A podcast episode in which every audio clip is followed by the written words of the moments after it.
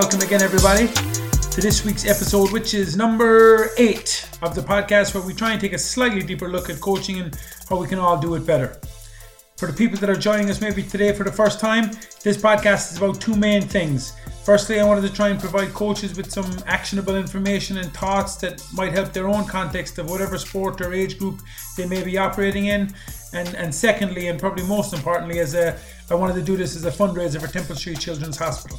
So we're nudging our way towards 5,000 euros. And for those people that haven't donated already, if you're finding quality in that content, I, would really appreciate if you could find a link in the podcast description below or on my Twitter page at Mike Quirk and part with whatever couple of euros you could possibly spare because it's going to a very, very worthy cause. And obviously, a big thank you to all those people who have donated to the fundraiser so far and, and to all those people who continue to share it around on social media. Every time it gets shared, more people get to listen. The more people that listen, the more people that are inclined to donate to Temple Street. So it's uh, it's certainly much appreciated by everybody. Okay, and that's enough for me. Um, this week's guest, I'm delighted to say, is Alan Ringland. He's a lecturer of sports psychology at the Munster Technological University, as well as being an accredited practitioner who has worked within professional and amateur sport for well over 20 years. For the past 14 of those years, he's been working as the team psychologist for Paralympics Ireland, working through a number of major sporting events with them. Here he talks us through his concerns for the impact of COVID and sports people missing out on the socialisation aspect of the uh, of playing their games his desire for coaches to seek out deliberate play as opposed to deliberate practice, and he breaks down different key factors for coaches working in participation sport as opposed to high performance or elite sport. There's some really great insights and actionable ideas on promoting connection and self talk within your team and much more. I hope wherever you're listening that you enjoy the next hour or so, and if you do, be sure to share it around, leave a review, and let me know what you think.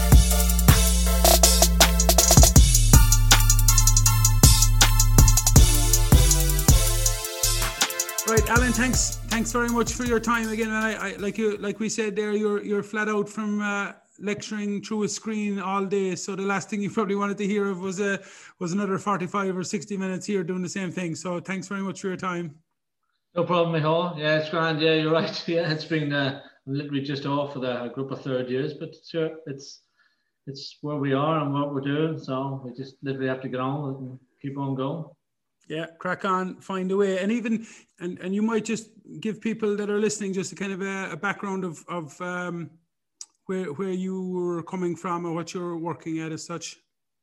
Sure um, okay so ooh, way back in time way back last century uh, I, I went uh, I went to study phys ed in uh, Bangor, North Wales um, and after doing after getting a a published paper at my undergraduate. I went to University of Ulster, did a PhD, um, was coaching three or four sports at the time, um, tennis, hockey, and uh, badminton. Um, and then moved probably then I moved back into London to go and teach PE. Um, after that, got accredited as a sports psychologist in the UK before moving to Tralee in 1997 well, January 1997. And uh, it was an interesting one where because um, I think myself, and uh, which was Pat Flanagan and Val Andrews, had kids of the same age, and they all went down to Kerins O'Rahillys. And it was the three of us as parents on the sideline, um, having different coaching qualifications on various sports. And uh, looking at each other going, this is, you know, this, this is mad. You know, hundreds of kids, like hundreds of kids. Fantastic um, environment and, and, you know, at the end of it, they, they got some goodies, you know, yeah. keep the nutritionists away, but they got, they got chocolate or they got fizzy drinks or they got Tayto's or whatever. But sure, that's, you know, 50% went for that and they, and they kept on coming for that. And, you know, be fair to them that it worked yeah. and we thought it was great. But uh, we we sort of we looked at the coaching end and we thought, you know, we probably could do a bit, of, you know, whatever. But um, at that time, I think Kerins O'Rahillys had uh, a sports coaching or development officer, um, and they sort of, you know, they they ran it, they ran it really well. And then we sort of drifted off. I moved up to to, to Ardfert, so my coaching moved there with it. Yeah. Um, I suppose, and then I uh, in terms of sports psychology, uh, the Irish sort of system was pretty slow in developing in comparison across the water in the Olympic Association. So I was sort of part of that when we evolved to get a, with the National Coaching and Training Centre, now the Irish Institute of Sport, um, a panel of um, facilitators who could really help in every sports science and, and discipline. So medicine, physiotherapy, biomechanics, psychology, physiology, nutrition, uh, etc. So I was started that and then um, got involved with um, Val and Pat again in the in the uh, in Sigerson, which was great fun. Uh, interesting to see where I had been in Liverpool, where I worked with Warrington Rugby League at a professional club on a contracted basis to where sort of amateur status was in the GAA, and thought right, there wasn't a lot of difference right. in terms of you know status. The fact that the, the rugby league got paid, mm. and these were students as such, you know, in all fair. You know, probably had a you know, as you know, probably had a good balance mm. uh, of lifestyle and activity, yeah. as well as football and a little bit of work. Um, so I've still been there. So I'm, I'm lecturing in sports psychology and physical education in the, now the Munster Technological University, but um, uh, Institute of Technology in Tralee. So that's where my email is still but only for a few months. But uh, yeah, so I've been to God knows how many world or European championships with Paralympics, and with I went to Beijing with them, um, team psychologist, and with London with them, um, and know still still do a little bit of underage coaching um, at individual level on different sports, um, and some with uh, you know both male and female. So was was Brilliant. Kerry Camogie a few years ago. Actually, that that was a, a, a, another great experience because Kerry Camogie is basically only one or two clubs. yeah, like, yeah. So you know, and that's that's like wow, that, there's not a huge amount of differentiation between lots of clubs picking, selecting. It's like there's your pool of players. Um, so I just went and did a bit of psychology with them, and they were great and really good to work with, and really, you know, uh, enjoyed that. So that's very good. Yeah, possibly yeah. where I am. Brilliant, yeah, and like like I was saying before we started there, I suppose like I, I've I've had um, your number your number eight on the auspicious list, but we've looked at like the game and and different kind of elements of of the you know the real coaching side of it and, and some of the priorities for for coaches and that side, and we had Joe on Joe O'Connor last week speaking about the kind of physical side of it. So I'm just delighted to have you on to kind of maybe look at that area of the you know the mental side of the game or that that that psychological aspect of it, you know, and and through COVID, like we're like we're mentioning, like what, like from that point of view, Ellen, like what are what are the big worries that you would have, or would you have any worries with, with regard to sports people now? The fact that you know a lot of people, I suppose, their identity is so wrapped up in the sports that they play, and for a lot of people, obviously not the elite, you know, elite section of the sporting world in Ireland, but the rest of us, I suppose, you know that's been taken away by by the pandemic right now is there is there things that that you worry about you know on the other side of this thing for sports people Oh, definitely. Like, the COVID has really done a number of things. Really, what is it? The, the socialization. The, you know, the going out with your mates, whatever you're doing. You know, whether you're going to play golf, whether you're going to play a sport, team sport, whether you're going to meet up in a, you know, go and play, you know, handball or whatever, um, or soccer, you know, whatever. But all of that camaraderie, is all stopped because of you know we can't meet, we, we can't you know. So I know a few clubs have got together in, in like these sort of Zoom type stuff, and mm. they they organise themselves and they have a little bit of social chat, a bit of banter, and, and whatever, and and that's great because the idea is a bit of the cohesion. So that social element would worry me a lot because you're coming back in. People are probably doing their own little bit of physical stuff anyway, so that's yeah. that's I, I probably wouldn't have a huge amount of worry about that um, but I suppose it's coming in and saying, well, where am I? Where are they? And uh, having a level about it. I suppose in terms of their their emotional level would be a different, different, totally different factor. I'd say because they're coming in thinking, what am I like? Even if not vaccinated, vaccinated, mm. who who do I know if I'm going to play a contact sport or, or whatever, what or even a non-contact sport? Um, you know, how close do they have to be, you know, and so there's a lot of, you know, just I'd say emotional issues that go on that people are, are wary of, um, even in between that sort of break where we were sort of level level two, level three. Yeah. Can't remember which one. Where, where people were relatively active. There was a there was a mad rush to you know to get on the golf course, to get onto a tennis court, to get onto a pitch, you know, and it was like, God, know, it's like the season's open altogether, and it's uh, it it it you know, and then everybody being off work, it was like, God, wow, it's uh, it's even getting competitive amongst mm. people who would be normally quite sociable. Yeah. Um, so even that factor, while we probably laugh about it because we no, even from the golf end, they're saying, well, how, I can't even get on the time sheet. but yeah. you're suddenly thinking, this is madness. Like, uh, you know, but, but, but in one sense, it's, it's great. It actually, to me, it sort of showed that there's so much, you know, need to get out there and participate uh, just for the fun. Um, that, that became competitive in possibly in the wrong way, but in that sense, uh, you know, it, those are the rules and sort of things that we get together. So yeah, I suppose uh, on that end, the elite end, to some extent, they still have a lot of, of issues and problems because going to like European athletics was on at the weekend. Um, yes, I know all of those have been vaccinated.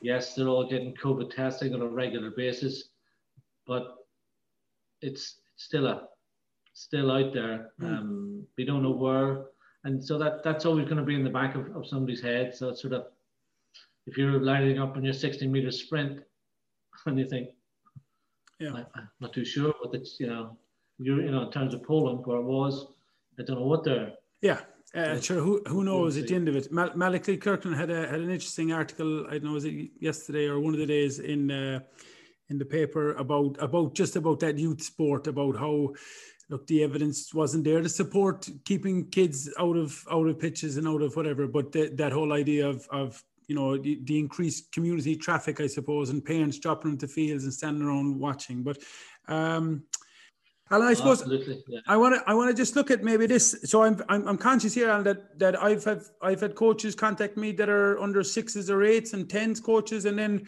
uh, people at the other end of the spectrum who are involved at, at you know the highest level that they can go. So uh, I'd like to just kind of look at this maybe in two different ways in terms of participation sport and then and in the performance element uh, element of it and and maybe look at different things that that you think you know from from that psych, sports psychology element that would be important for coaches of those kind of age groups, really, you know? Um, yeah.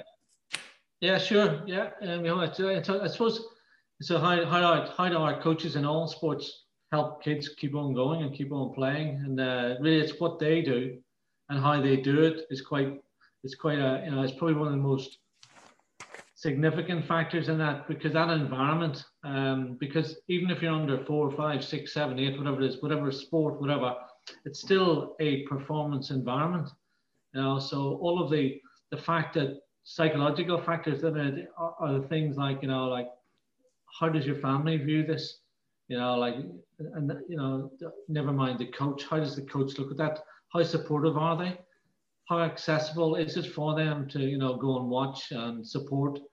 Um, and and the big thing would be i think just you know, having having four kids myself and just like you said, you have kids as well, you know, is that children's sport is not professional sport, we, and we shouldn't think it is.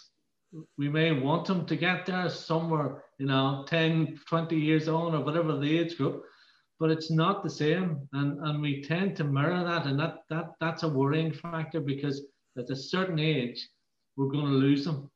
Um, and at an under eight level, I suppose the research would suggest that at that coaches should really instruct um, because they, they need to be led. They're used to that in, in their environment in schooling. Um, so the teacher leads them or the coach takes them somewhere and he or she will have that, that I suppose, that knowledge as such, um, but also where they're going to and where they want to go. When they get that little bit of, let's say, not quite adolescence, between age of about 10, 14, now, a lot of people are literature is based on girls, but in fact, the peer influence is the biggest influence as opposed to the coach. Mm. So if they want to stay, it's what their mate thinks as opposed to what the coach thinks. So the coach might be very positive, have a great attitude, really encouraging, but that doesn't have a huge factor if their mate thinks, Jesus, you know. So within that whole group, that's how they're going to stay at it. Um, and that happens with girls um, for a number of reasons. But it it's the way that we look at things. And if a coach has put in an under an under eight that they want to win, win, win, win, mm. as opposed to just play, um, then they're going to come out with another negativity, and they're going to have an awful lot of over competitive instincts when they get to that, which we would call, which we believe we were calling it now mental health sort of age for coaches because there's a quite a distinctive group that between in around 13, 14, if they've had, there's two schools of thought. One is that if they've had very negative experiences when they're young, a lot of them actually make it to the elite top level mm. if they've had, because it, it drives them on. But for the most people, if they've had a lot of negativity from their peers and their significant others, that's family, coaches, um, and their mates, then bye bye, not staying here. It's not good. Don't like it. And that actually leads into greater things globally in terms of like, you know, anxiety and depression mm. and affective disorders. And there's, there's quite a lot of Australian literature on that. And they're, they're, they're putting a lot of factors in that in terms of their teenage groups where they really promote not sport, they, they promote, promote nearly community development for, for fun. So right. it's not performance, it, it's actually about effort. So they actually look at it. How well did you know? Did you really try harder? You know that that's mm. wrong. We don't really care about the result. So mm. they actually reward and they assess by effort, yeah. which is, is a lovely thing to have. You know, because if you try hard, you may not be the winner, but you've given your all, and really that's for all of us. That's all we'd want ever to expect. Yeah. Um, I think the other one is this this argument of the perf- performance over the person. So we should look after the person. If we can look after them, the performances will occur, provided coaches and the other people around them, the supporting periphery, have put their bits in place. They may not always win everything. That that's just doesn't going to happen either. Um, but if we look after the person as opposed to winning and performance, we're more likely to get a, a much psychologically a much better mindset going into, would you believe, later sport playing sport throughout their what you would call crux age of, of, of, teenage development and mm-hmm. even later on as in lifelong. So they keep on going and transit in from maybe GAA, they'll go into golf or they go into, you know, yeah. different type of sports. So so they can do something to their, you know, get to yeah. my old age and so forth. So yeah. Yeah. Shit, that's that's the that's the goal though, isn't it? It is, yeah, like lifelong activity and, and just keep on participating. It's, it's, you know, and they can take different roles at that. That always finds me with coaching is that coaching tends to be very technical, mm. developed and still is, as opposed to say going into somewhere like the, like the models in PE, for example, were a thing called sport education, which has come up a lot in uh, Australian literature, where basically they would say, right, you six, you just group them in sixes they decide on what color they're going to turn up for training, and they have a little team name. They, they make those decisions that they're all, there's all you know they could be the tigers or they could they could be the lions, the leopards, or whatever. Yeah. So, and then they pick their own color, provided it's not the same as somebody else's. And then they have a role. So it might be in our team of six that I take the warm up and the, maybe a warm down. That somebody else takes um, you know, does a little bit of the coaching. That somebody else does a little bit of the, the refing you know, because normally what we happen in, in, in, bigger mass participation games is we have lots of kids, lots, a couple of coaches, and a few really willing, you know, eager parents, and they're going, oh, go and ref that game, oh, go and ref that game, and and then they'll get all they do is get abuse. you know, and, and, and but we but we we we end, we we actually ended up to them. We we give them the, the chance to get abused as opposed to saying, well, you ref your own games do your own stuff. You see what it's like. You'll see what happens, and and they and they work it out. Kids are great at solving problems. They're quite good at giving abuse. Yes. but you know they'll, they'll they'll solve it themselves as opposed to saying no no stop that. So nearly taking a step back to allow their responsibility and independence to go is much better for the self-esteem as well. And I suppose that whole mutual respect starts to come out, you know, and so they won't be saying, "Oh God, yeah, you missed that one again, or such and such later on. It'll be, ah, sure, missed one, no problem. Next one, let's go on with. So it's trying to develop that, and that that you know that that is challenging there's there was there's so much there now. I, I was trying to write notes to keep up with you to go back and ask you stuff, and I've lost half it. But that's okay. I'll listen back when, when I put it out. Uh, there's a, a, couple of things there now that I, I, want to just drill down a little bit on. The, you you mentioned there on the under eights or lower the uh, the need for instruction. Um, so I, I I'm I'm a big proponent of the of the games based approach to, to to coaching. Obviously, as we get a little bit older and and, and kids are are um, uh, they have those those those tools, I suppose, that they're able to cope with the the different things and figure stuff out for themselves a little bit more. And, and the idea of instruction for the under eights is is an important distinction to make that they they rely on the coach that little bit more for you know for that direction, I suppose. Yeah. Um, but I, in terms of uh, the the games based approach, Alan, from a from a from a psychological aspect in terms of youth sport how how does that affect kids when they're playing when they're playing or when they're training or playing any sport?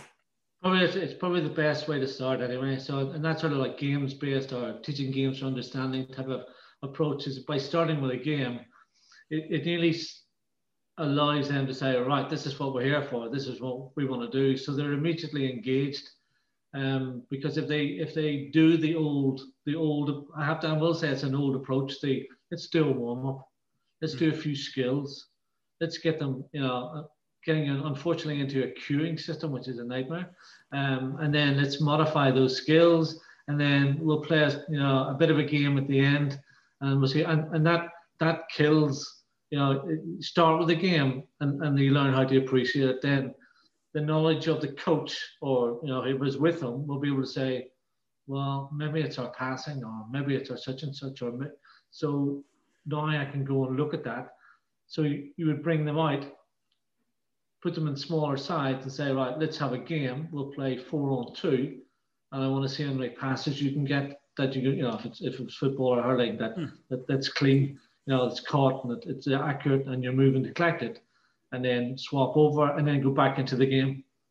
So continually going back into that context is the most important thing, but taking them out to develop, to work on a technique where they make decisions and when they appreciate what they're doing, but it's still in a games base. Mm. It's so much more fulfilling for, for kids because they're continually playing. They're, they're, they're nearly like what you say, if, if you, and God forbid because it's PE. But PE, when they have their warm up and such and such and, and cool down there, they actually only participate in 17% of that lesson. Now, if you have a games based approach, you're way up into the 80s, 90s. You're only stopping for a quick bit of instruction and a transition over into something else, and you're off again. And, and you're suddenly thinking, well, why aren't we doing that all the time? Mm. You know, for physical activity, you know, for our health and, and for the enjoyment because it, it's if, if you asked anybody, if you asked any PE teacher of any description, what is the most frequent question will be, when are we playing a game? Yeah. You know, that's all they get when we play a game. Yeah. We'll do this first and then and, yeah. then. So so why not start with the game? I know. oh God, yeah. I geez, now I'm having difficulty with this. Yeah. Okay. So they, they develop that appreciation and, and they can make decisions about it, and then they can go back into the game, and and then that the transition is easy, and they realize that, and it's all I suppose it's all specific because when they do become adults, at least all of that stuff is not taking. It's not in isolation because hmm. we teach skills in isolation but again, there's lots of things going around. There's movement, there's calling, there's filing, there's whatever. Yeah. You know, um, but that and that's what we play in.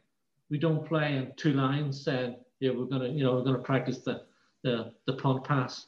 We kick it to somebody who's in a line in front of them, and we run round to the end of the queue because you say, why are you running there? Why are you going on a straight line? Do you ever play football on a straight line? Mm you know, so it sort of it gets into the idea of saying, well, listen, you know, where's the space? Where's the angles? He wants the ball right in front yeah. of him. Okay, right, okay. You know, the fella behind him's taller. Jesus, they'll put the ball lower to him. So all of those are decisions that they'll learn and make in a context that's that's that's not only a, a good positive learning environment, but It's actually will take it further, so they become learn performers, mm. um, as opposed to just people with can do a few drills. Yeah, yeah, no, that's and and and like I I, I look at the you know the motivation side of that obviously as well, and and like you you mentioned you mentioned the, the you know the, the, groups of six and go in and pick your own bibs and pick your team name and pick your own roles. That the way you're you're actually giving them choice and you're giving them opportunities to work independently and how that services you know their their need for autonomy i suppose and and and how that impacts on on their development of intrinsic motivation. And and like that's i suppose that's what we're looking for in in in any game that people are intrinsically motivated from themselves to to go and play and to perform. Whether it's a round of golf when you're 60 or it's a you know it's a game of football when you're 25 whether that's that's what every coach is looking for really isn't it? No totally. Yeah and it's it's really it really is about trying to get them to, to i suppose not to be definitely be more independent um, but certainly um, that whole literature on what's called sport enjoyment and all, all of the sources of that, it's it's all about you know, you know, let them have some decision making, let them have some choice, as you said. You know, it's it's like sometimes when you know I, I see, geez, sometimes I can't be passing pitches. Sometimes you know, years ago, you said they have them all lined up and they're still picking teams. You think, oh god, no. The, the, poor person who's going to be in the last couple, like how, how do they feel? You know, why don't they just flow right? We need four teams here. Give us four colors cones there's eight in a team, right? So need six reds, six greens, three, six blues, and six whites. Throw them around, say, right, lads, first one to pick up a cone, get back to me wins, right? And they run out, they fire and get a cone and come back. They don't even care what color it is. Right, you're white, you're red, you're blue, you're that's a team, let's go. And they go. Now you can only do that every so often. Yeah, they figure out. Again, it's one of those random things. You say, hey, let's do it but there again, what, what you've got is you haven't got this, well, here's the hierarchy, because the people at that lower end, they're, they're not going to stay long. No. Um, it's a, it's a, it's a, it's a sad sort of things in terms of that. And, and kids, to be fair, they actually want to learn new skills.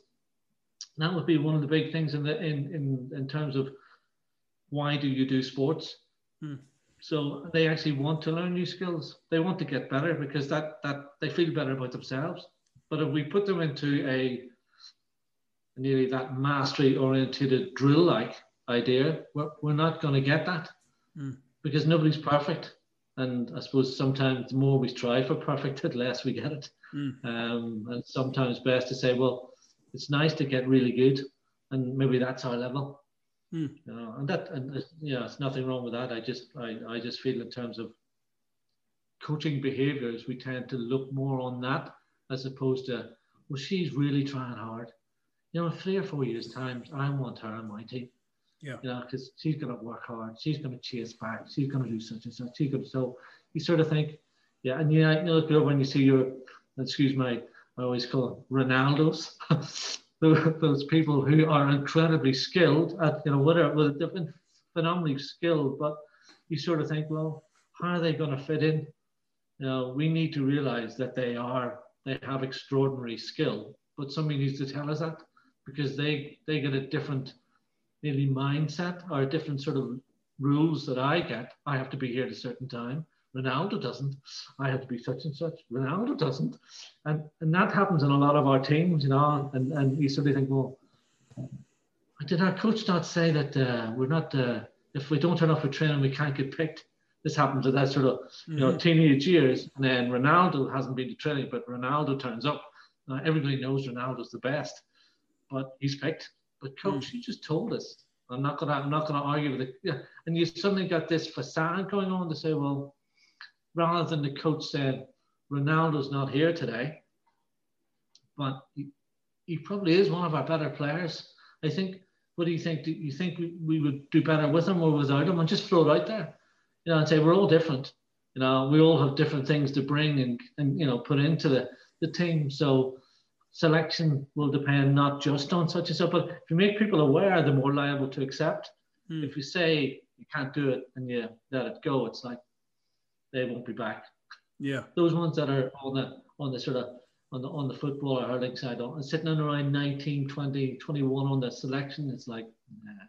Yeah. I do something that somebody wants me. Um, and I suppose like you've been from the elite end in terms of basketball and football. You, you, you've probably seen you've probably seen an awful lot of that happen.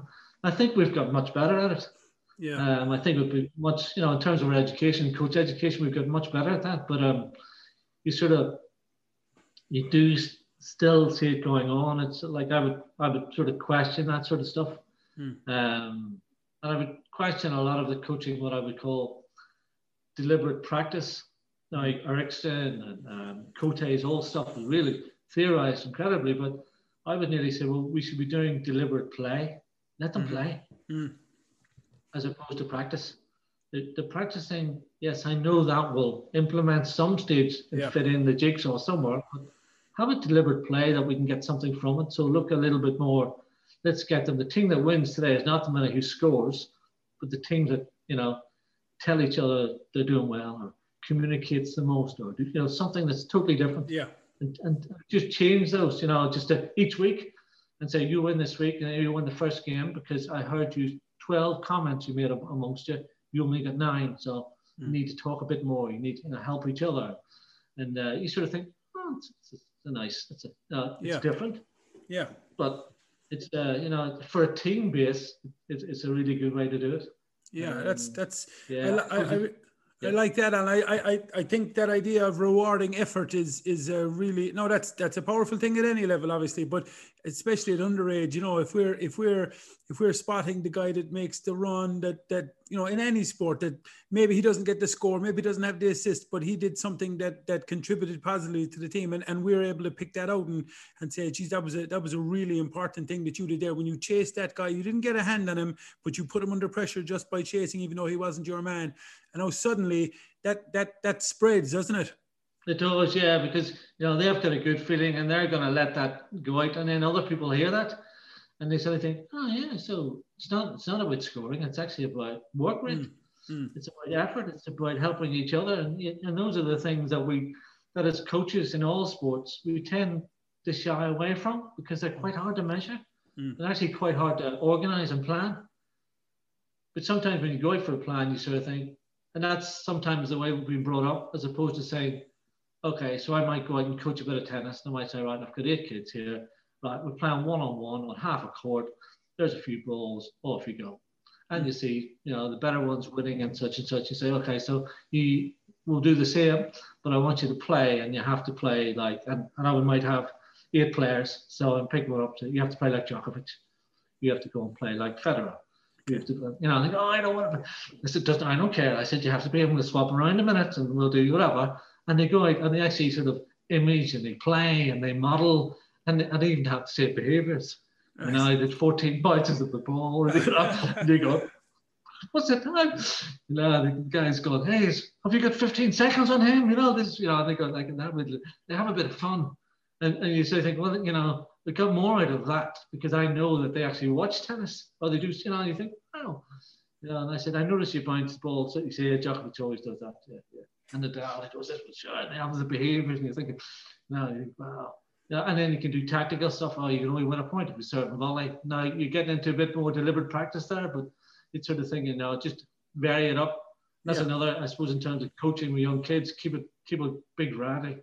Mm. You know, nearly in the back pocket, could you suddenly think this coaching session's a bit stale, even though you planned it well, and you think it's just sometimes it's just, oh, you know, I wish I had some fireworks or something, and it's Yeah. just I just have some some chance to do something different, even go out of the game and do something totally different. You know, have have you know fun t- team like sort of like cooperative type games and try that. Um, but um, yeah, to keep keep kids in it, it is about like, not only about new skills and keep them involved socially, but it's it's really about I'd say like the the effort is a big thing. I think you have to reward that. Um, right, you know, be honest, that's why I think Kerins O'Rahillys did a great job because they always give everybody got something Yeah. you know, and there could be kids that, that only went down and, and they stood there and they just shouted to their mates. You know, they had no interest in playing football at, at all, but, you know, and they, they would, you know, say, oh, okay, uh, so going in, but they would sort of went, what's the time? You know, it's nearly 12 o'clock. You know, it's Yeah. like, Coke and so, potatoes. but, but they stayed at it, you know, and you, you never know, a few years' time, they, they could mm. say, hey, like we and, and that we never we need to think about late developers. We, we need to think about lifelong participation, but we also might think about you know self-image, self-confidence, self-esteem, especially amongst that peer group. Yeah, and funny, we I had uh, I had Russ Bradford on there on the, the first week. He, he coached basketball in Tralee. He used, he used work over in uh, Texas El Paso as a basketball coach in different places. But he he had a great line. He said. Um, we as coaches we don't remember everything we say to kids but the kids sure as hell remember everything we say to them and and he he, he was talking about it from from a point of view he wasn't a very good basketballer and and uh, one of the coaches mentioned he pointed down to another kid who was practicing below on a different team and and this kid that he pointed at was a brilliant dribbler a brilliant ball handler and he said you know what like because you you're not an athlete and you can't really shoot but you could be a very good you know ball handler if you worked at it and he went away and he dedicated him just out of that one comment. And he said it was like the, the one or, you know, maybe the two things he'd said to him all year. And he went away and dedicated himself to that and, and turned himself into an incredible ball handler and has worked with NBA players on their ball handling and all that stuff out of out of that one comment that a coach made to him. And um, it's just it, it's very impactful, I suppose, the coach's position at that age group, like you mentioned the peer groups and, and how he affects those. But you know, like comments or, or whatever can be really, really important and impactful in a, in a long way, can't they? Oh, absolutely. The language that we use um, to them is really important and how we actually say things and then how they interpret or perceive what they've said to them, you know, like, so that's great, fantastic. Works only so much, you know, it's sort of like, it's really like giving them a little bit more than that, mm. you know, tell them why they did something, you know, like, like you said, the person that you chase back you know, and you made it awkward for them to get the shot in or such and such, you know, that was really good work, fantastic, well done. And they realized, okay, so that's what he likes and she likes. He wants me to chase back and do such and such. So giving them that informative information is really good. It encourages them. It encourages more people to play. Um, it, I suppose like the, the other big thing for me in terms of the, the language is, is sometimes on the, it's interesting. I, I used to work with uh, Irish basketball referees years and years and years ago when they were in, they got really, they got a bad stick um, from the players, Jeez. as well as probably coming down to Tralee. But uh, they got an awful, they got an awful lot of stick on, especially off the coaches. And I, I suppose at one stage the American coaches changed their image. They went from tracksuits to suits mm. and ties. Mm. The suits and ties went, here, I'm a professional and they didn't jump and down, screaming and shouting. They went back to a whiteboard or they changed their tactics. That the same way as managers in Premier League, they come out with the same script. So their language is different. They don't come and say, "Ah, oh, Jesus, all right." Oh. They come out and say, "Well, we did such and such really well. Yes, we, we didn't play that well. We made a few errors. We'll work at that." So there's always some form of a, a rebuttal that's quite positive now that's quite that's well managed um, psychologically, um, and it's a really it's, it's it's trying to keep away from like we take it the other side, is that if if somebody says to somebody on the pitch and they're you know a 13 or 14 year old playing, oh, that was your fault, then oh, what have you just done there? So that that's a huge, devastating comment as opposed to saying maybe if you worked a bit harder and doing such and such, think about getting closer to him what about doing such and such a? I think he's better on his left. What do you think? Let just keep on such and such a side, or as and, and I know people emotionally on the sidelines get mm. get get carried away. Because um, as having refed underage games, I've, I've, sent parents out of the pitch only because they, you know they were abusing their own. Never mind everybody else's. You suddenly, it's like so this is madness, you know. And uh, um, and, we would, you know, you can even laugh about it after. She said, "Oh, sorry, sorry." You know, I said, "I know you get emotionally charged there," uh, and I said, "Yeah, I probably made it worse for my decisions, but in that sense, I'm only trying to do a job here and such and such." And uh, it, I think sometimes when they made aware of their actions, you know, um, but it's a it's an interesting factor with, with coaching, as you said, their language or their comments, and, and it's really about if you provide them with success as opposed to winning comments, they're, they're, they're going to take something from that. They're going to hold on to it. And cognitively, I suppose it's good self talk because winning has an outcome. You either win or you lose. Success is okay, I'm doing that really well. Okay, so I can hold on to that. So my self-talk will be relatively positive or motivational. So therefore I can actually, you know, do something better or harder or, or set myself some direction. Um, and that's, I suppose, that those coaching behaviors, that's where I think we've probably moved in the last decade towards that psychosocial end as opposed to hopefully technical or, or tactical end. Um, it, it's sort of it's one of those things that you know how much planning the coaches do in their sessions, and they may have streams of lesson plans or they have such and such, but you sort of think, well, at the end, sounds terrible. A Roy Keane at the end of the day, it, it, it, it at at the at the end of your session, what is it you want? And most of them will say, we want them to have some fun. Mm. Well, then where's the fun activities in, in this or this? Or how are you going to make that fun? And when you even pose that question, they go, wait, I could do such and such. You could, great, try that out. And it's nearly a way of thinking because they actually plan quite, but they're, they're planned, they structure their plan. Mm. And then they try to keep to it when things are a little bit more, rather than say, okay, that's I've got that. I want to do that. How can I make that a bit more enjoyable? How much that, what bit of crack can I get out of it as well as them? You know, because that is a it's a nice reciprocal arrangement where the coach is actually having fun mm. as well as you know, the people that are taking. Yeah. And and they respond to that kind of like reciprocal arrangement because it, it is it's a nice relationship to have. Um, and it should be really encouraged. Um, and sort of it doesn't have to be them and us, especially in underage. Definitely, it should be us. Yeah. Um, I would say that at all levels, but it sort of it does again. You've got that mutual respect coming in, um, and you've got a, I suppose, in one sense, a lot of parents will ask their kids when they come home or on the way home on the car, "How was your coaching?" or "How was the set?" Ah, that's all right. That's fine. That's sure. Grand. Grand. The usual comment. Grand. There's some of them will say, oh, such and such, such and such. And then, you know, you're bringing in another significant other here. So if you made it fun and, and they get in the car and they're, they're quite lively, and the parent says, how was your session? Oh, great crack. Jesus, your man did such and such. And God, the coach is a nutcase. He's a real, you know, whatever. She's done such and such.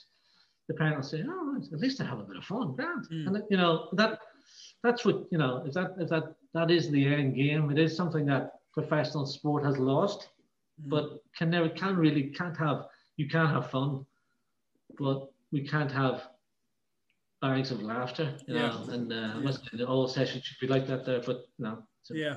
A good way. Self-talk there is an interesting one. So if if, if I'm a, if I'm an under 14 coach or under 16 coach, you know, in basketball or football or rugby or whatever, how, what is what is self-talk I, I, just maybe for for people so that they understand how, how that could be used for a 14 or 16 year old kid what, what would that mean to them so the narrative that we, we say to ourselves will always go on it's a dialogue that we have um, it'll, it happens when you know as, soon as you can communicate to the, the time when you you say goodbye to everybody it, we're always going to have that it's how we use that in, in a constructive way and we're all different so a lot of people will actually, you know, enjoy the positive talk that they say about themselves.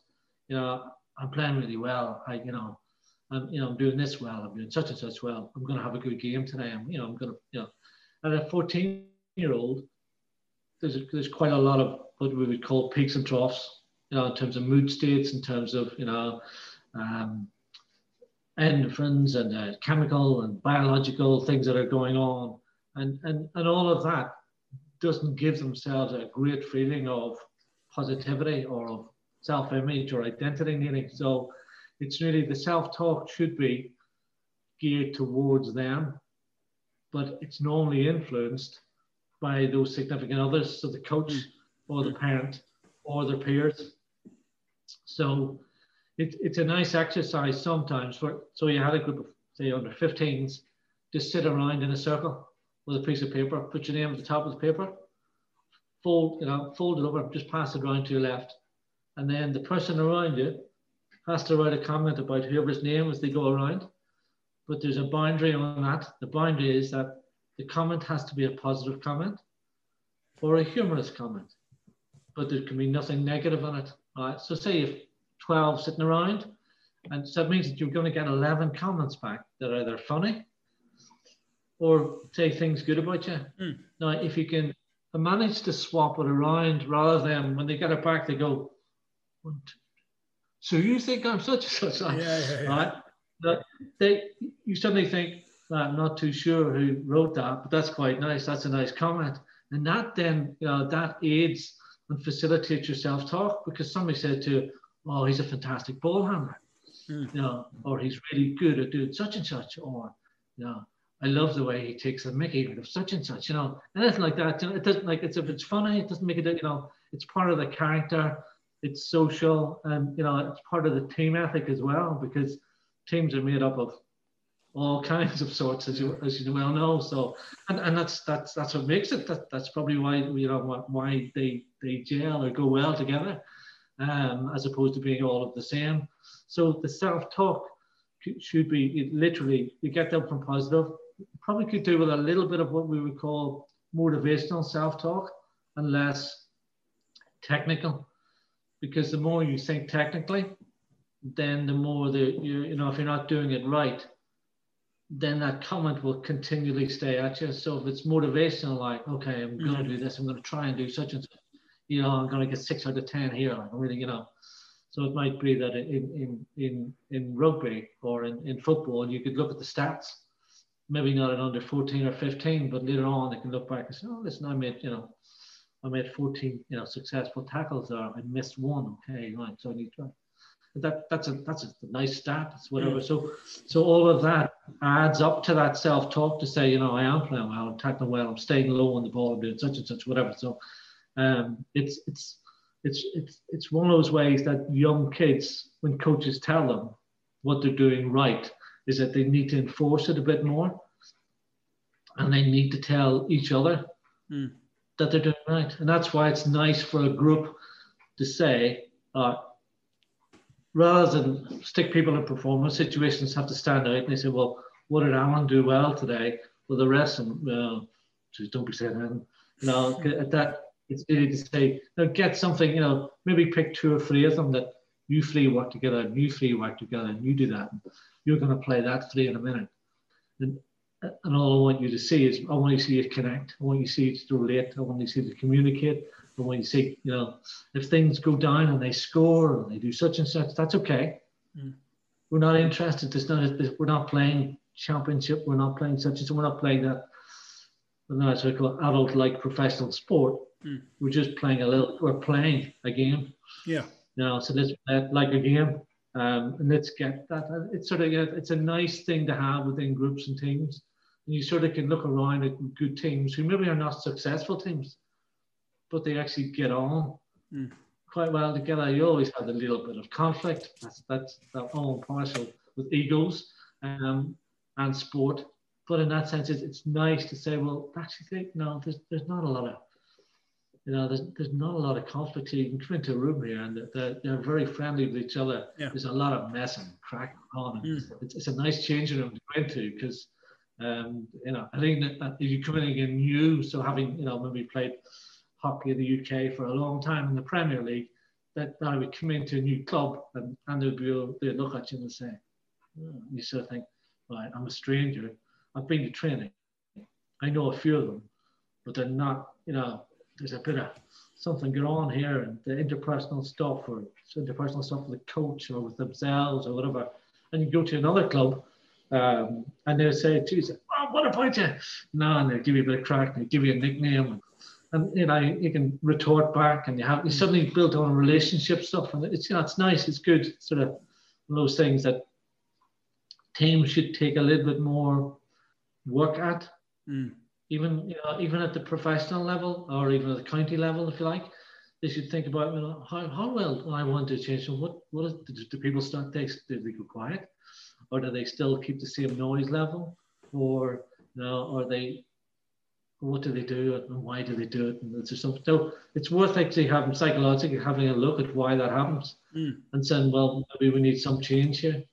Yeah, that, that that and that goes back to one of the points you made earlier. Is just the I suppose the environment that you're that you're working in, whether that whether that's your under tens or or it's your your uh, your older stuff. It, it probably all still comes back to that and, and the fun and, and all that stuff. That all comes from from the context and the environment that you're working in, I suppose.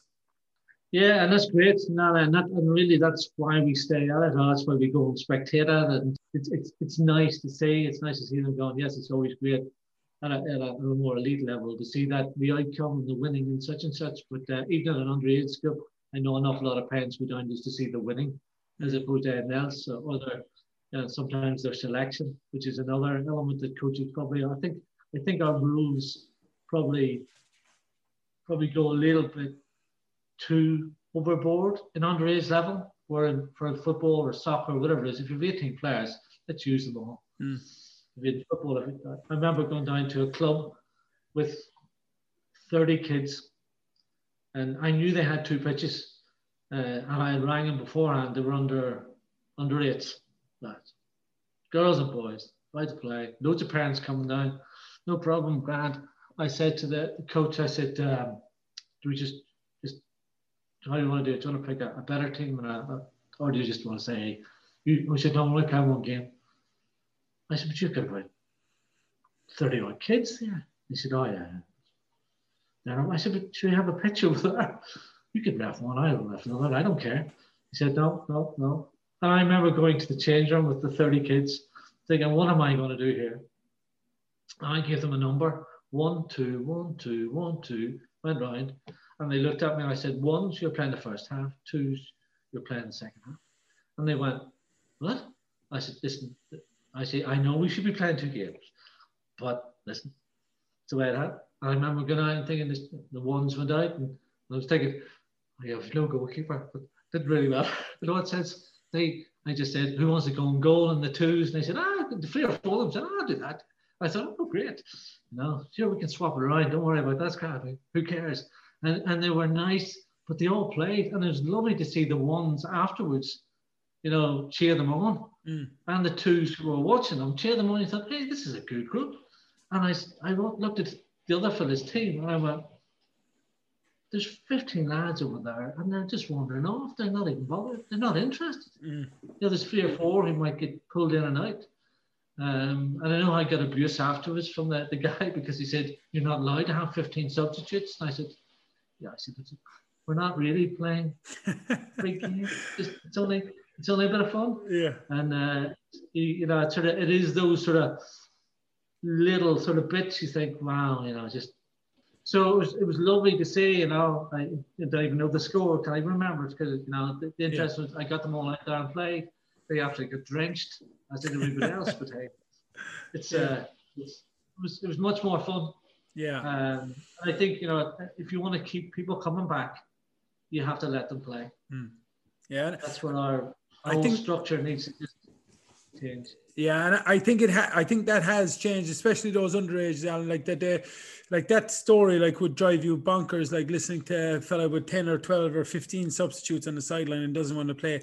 And and I think, like especially in the GAA, and I think most of the sports now have evolved to like you know even playing three games and picking three teams and making sure everybody's playing and getting touches and making decisions and and have moved away from that that that silly idea of leaving so many people on the sideline, which is great to see. But um, I just want to I want to touch on this, Alan. I don't I'm, I'm conscious now of your time, and, and I don't want to I don't want to delay you. But I just want to touch on the performance side of things, then, or maybe that that more elite performance, and maybe your even your experience, obviously, with the Paralympics and and and um, intercounty GAA and different things. But what are some of the key? What are some of the keys there, Alan? You see in, in terms of of the environment there for for that that elite sport that are very important from a psychological point of view? I suppose one, one, the, one of the big things is the relationship between coach and athlete and, and how well that involves and, and what's in it. I suppose the, the other performance is that at the elite level is that your training environment is really important and it needs to simulate as much as possible your your game or your sport environment. Um, that's where in Ireland we're a little bit lost because we're facility wise, um, weather wise. Mm. um, but um, it, fr- from an elite performer, there are they have an awful lot of what we would call parts of the jigsaw puzzle that they need to, to do. So there would be the, the training element, there would be the, the coaching element, there would be the nutritional, the psychological, Um, and if it's a team sport, I suppose it's one. The, it's basically trying to get them working with each other in different areas. So having worked with, in fact, we, we probably did it in Warrington Rugby League very early on, is where we actually did a lot of activities that weren't rugby related, but we did an awful lot of uh, U6 or doing U6, and we're doing, you know, it could have been anything. It, it, no, in fact, it was it was um, down at the bowling alley sometimes, you know, you know is a bit of crack. And, so, and, and just to get to know each other, and, and there would be people, you know, having a, a little bit of a, mess with the other team, such and such, and egos, and people get to realize what people are like. Um, so in the team environment slightly different. The individual environment, I'd say, in terms of psychology, the psychological skills end are only a small part. Most MAs or MSCs or you know degrees courses in sports psychology talk about imagery and goal setting and uh, anxiety reduction and uh, you know and motivation and and uh, sort of self confidence building, but they really don't give an awful lot of what I would call inherent tools of what they do. So how do you build self confidence and why are you building it that way? Uh, how do you how did you treat that decision? So the referee give you a bad decision or you feel it was a bad decision. How did you react to that behaviorally? And then emotionally, well, I'm quite charged now because the next tackle I'm gonna, you know, and you suddenly get this, and you say, well, hold on, man. Well, let, let's let's re- let's change this and let's use that. So it's, it's trying to, I suppose, put them into that context of saying, look, and it, it doesn't have to be, it's never a straightforward one in psychology. It's always an individual or personalized one.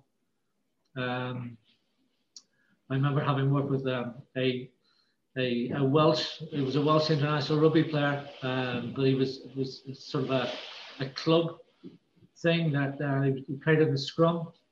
And uh, whenever they get down in the scrum, they, they chat to each other they don't ask them how they're getting on. They sort of say other things that are probably a little bit more mm. as uh, trash talk and whatever. And normally what happened was he would get up, he would look at his fist and it would lash out. And of course, he got a red card. He'd be, you know, be banned then for a few weeks. He, he would miss international stuff. And his club was saying, we just need help him.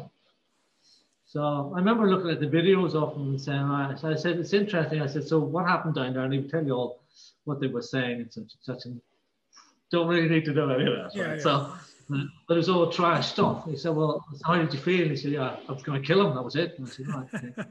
uh, and and so, so your first reaction was, yeah, I was going to lash out. He was going to get it, you know, no matter what. I said, right. So, and I said, did you retort back to him in this trash talk sort of stuff? Yeah, of course I did. I said. So what did he think? And he said, uh, he probably thought the same. I said, right, so, so it's a relative balance. Yeah. He said, oh yeah, but I was in first. You know, it was nearly competitive that I got the first punch. And I said, right, I said, well, see, my job here really is to stop you getting sent off so that you can play for your club and play for the, you know, for, for Wales. And he said, yeah, that's that's held me back in the last year or two. Said, so, so I said, I noticed you look at your fist before you hit something. And he said, yeah. And I said, well, it'd be nice to, to put something down, like a trigger, when you looked at your fist that might prevent you from lashing out or whatever.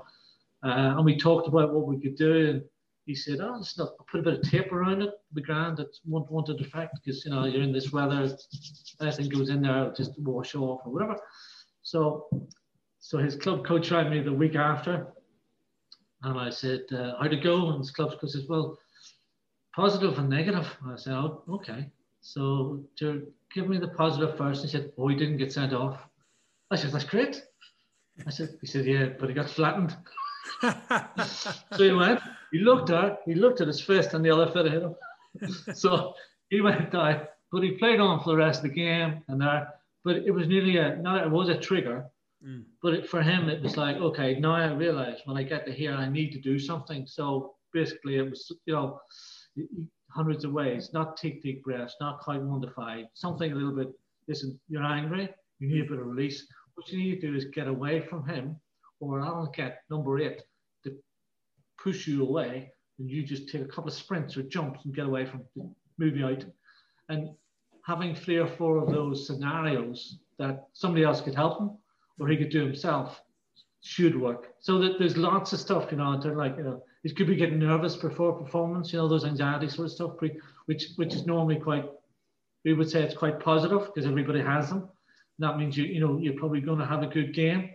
Um, but I suppose it depends on a number of factors and, and trying to think of, that's why you, um, routines are really important in all sport and what we do and why we do them, or what we listen to, or what we don't do, and what we talk to people, who we talk to people, what we say to people, and so forth. So all of that's really you know, it's highly significant just before we play.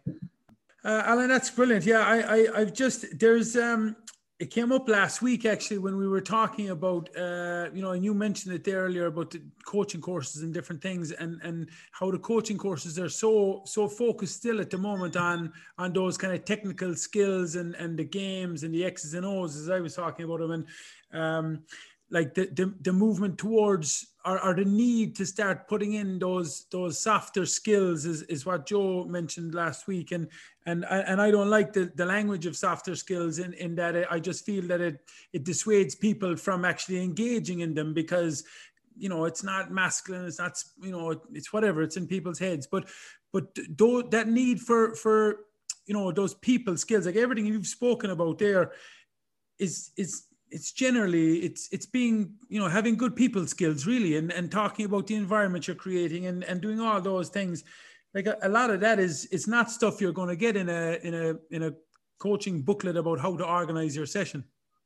No it's not. That's the unfortunate side of, of where i suppose it it happens nearly when you get to that level three four sort of level of a coach where you have different experts coming in or different you know, sort of professionals coming in to tell you that. But to me it's the wrong it's it's a the wrong way. Mm. You know, it, it's sort mm. of when they're eight or nine or ten or eleven, that should be being introduced. Yeah. Because the higher level of coach, if you or that the coach with those types of softer skills going in will actually make life and performance better um, and you know effort and you know self-image and uh, much better when they as they're going through and going through this you know everybody has rough patches in sport so but they'll be able to cope um, I'm not going to use the words resilience and because they're a bit mm. umbrella for me mental toughness but yeah.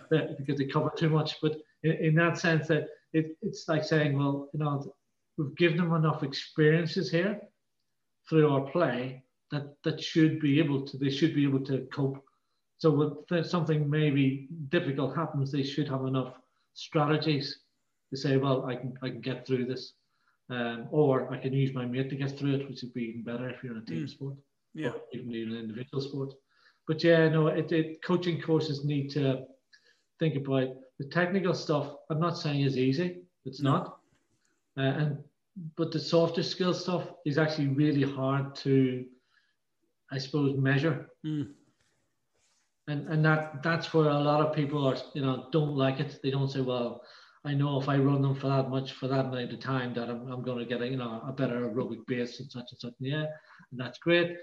And, and we can see that scientifically but it's not really saying well it doesn't have to be a self-report but it needs to be well how does this team feel? You know, and, th- and those are the words that people say oh we don't need any of that.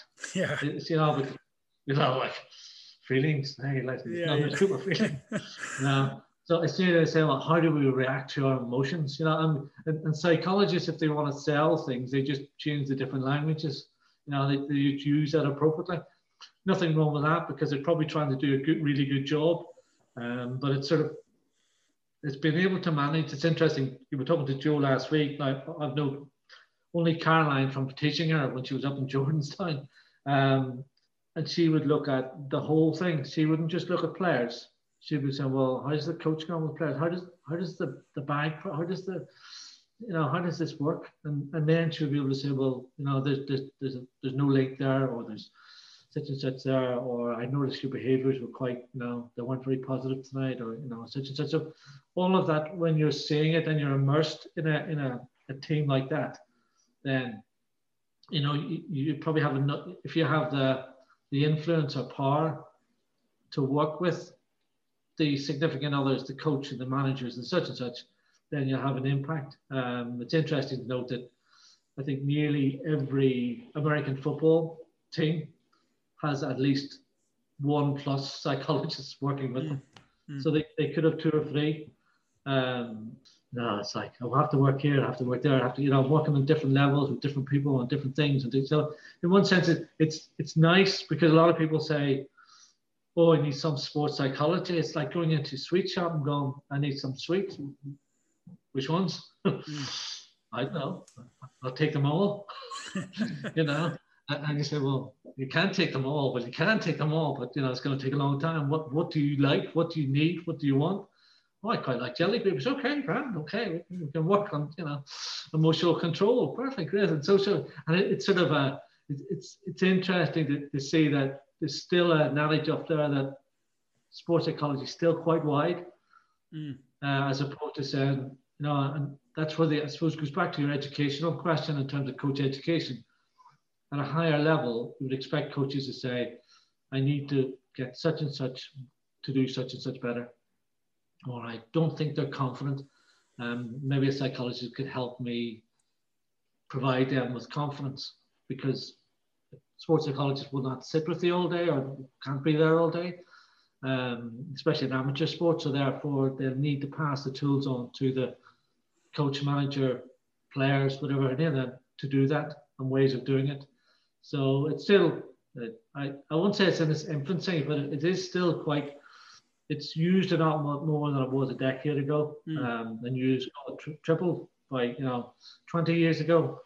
But it's probably still undervalued, and that's mm. even by the, the amount of people accredited. Hmm. Um, sort of shows that, and even the work that they get. Um, so it's quite it's uh, one of those things that will get there, but yeah, it'll it'll take a turnaround. It's a bit like strength and conditioning is the, the nice N word at the moment, and uh, I think that'll have a cycle and uh, it'll, it'll come it'll, roll back to a little bit of psychology. We'll have a bit of a cycle, and then it'll go back to something. So, and that's that's fine. That's that's the way the life and sport works. So yeah. Yeah, and like you said, it's it's easy on the strength and conditioning side because you can see what guys are lifting or you can see the times they're running, but it's that probably harder to quantify the impact of of uh, of the sports psychology side of it. Alan, before we go on, we're we're gone now. I promise I'm letting you out the door. Um, if there was if there was one thing alan like for for coaches of of any age group no this is this is your broad umbrella. If there was something from that kind of sports psychology field that you think it would be really important for coaches to bear in mind when they eventually get back on the field with with their players whatever it is sport they might be playing what what put it in a nutshell what would that be for us? Make sure make sure at an under make sure at no matter level it's fun enjoyable has a lot of variety into it um, and that they, get, they can achieve something from every session that they do. So who, that's whether it's a coach or whether that's the, you know the kids or whether that's a player. Make sure that something at the end of that session they they've, they've got something from it that they can feel good about themselves and amongst and, and each other. Brilliant, super. Alan, uh, thanks a million for your time. I appreciate it. I, probably we're, we're gone over time, so apologies for that. But um, for for the people that are listening again, guys, and as I mentioned in the introduction, this this was probably a, a two pronged attack, Alan. That uh, I wanted to give something for the coaches really that they could you know sink their teeth into at a time where we're not on the field with our players, and then also as a as a fundraiser for Temple Street Children's Hospital. So um, for the people that are listening, if you have donated already, thank you very much. If not, there's a link in the in the podcast description below or on my Twitter page at Mike Quirk. Uh, and also thanks to the people who continue to share it around the place. Uh, it's been uh, much appreciated. And, and again, Alan, thank you a million for, for your time. I, I really appreciate it. No problem. My pleasure. No.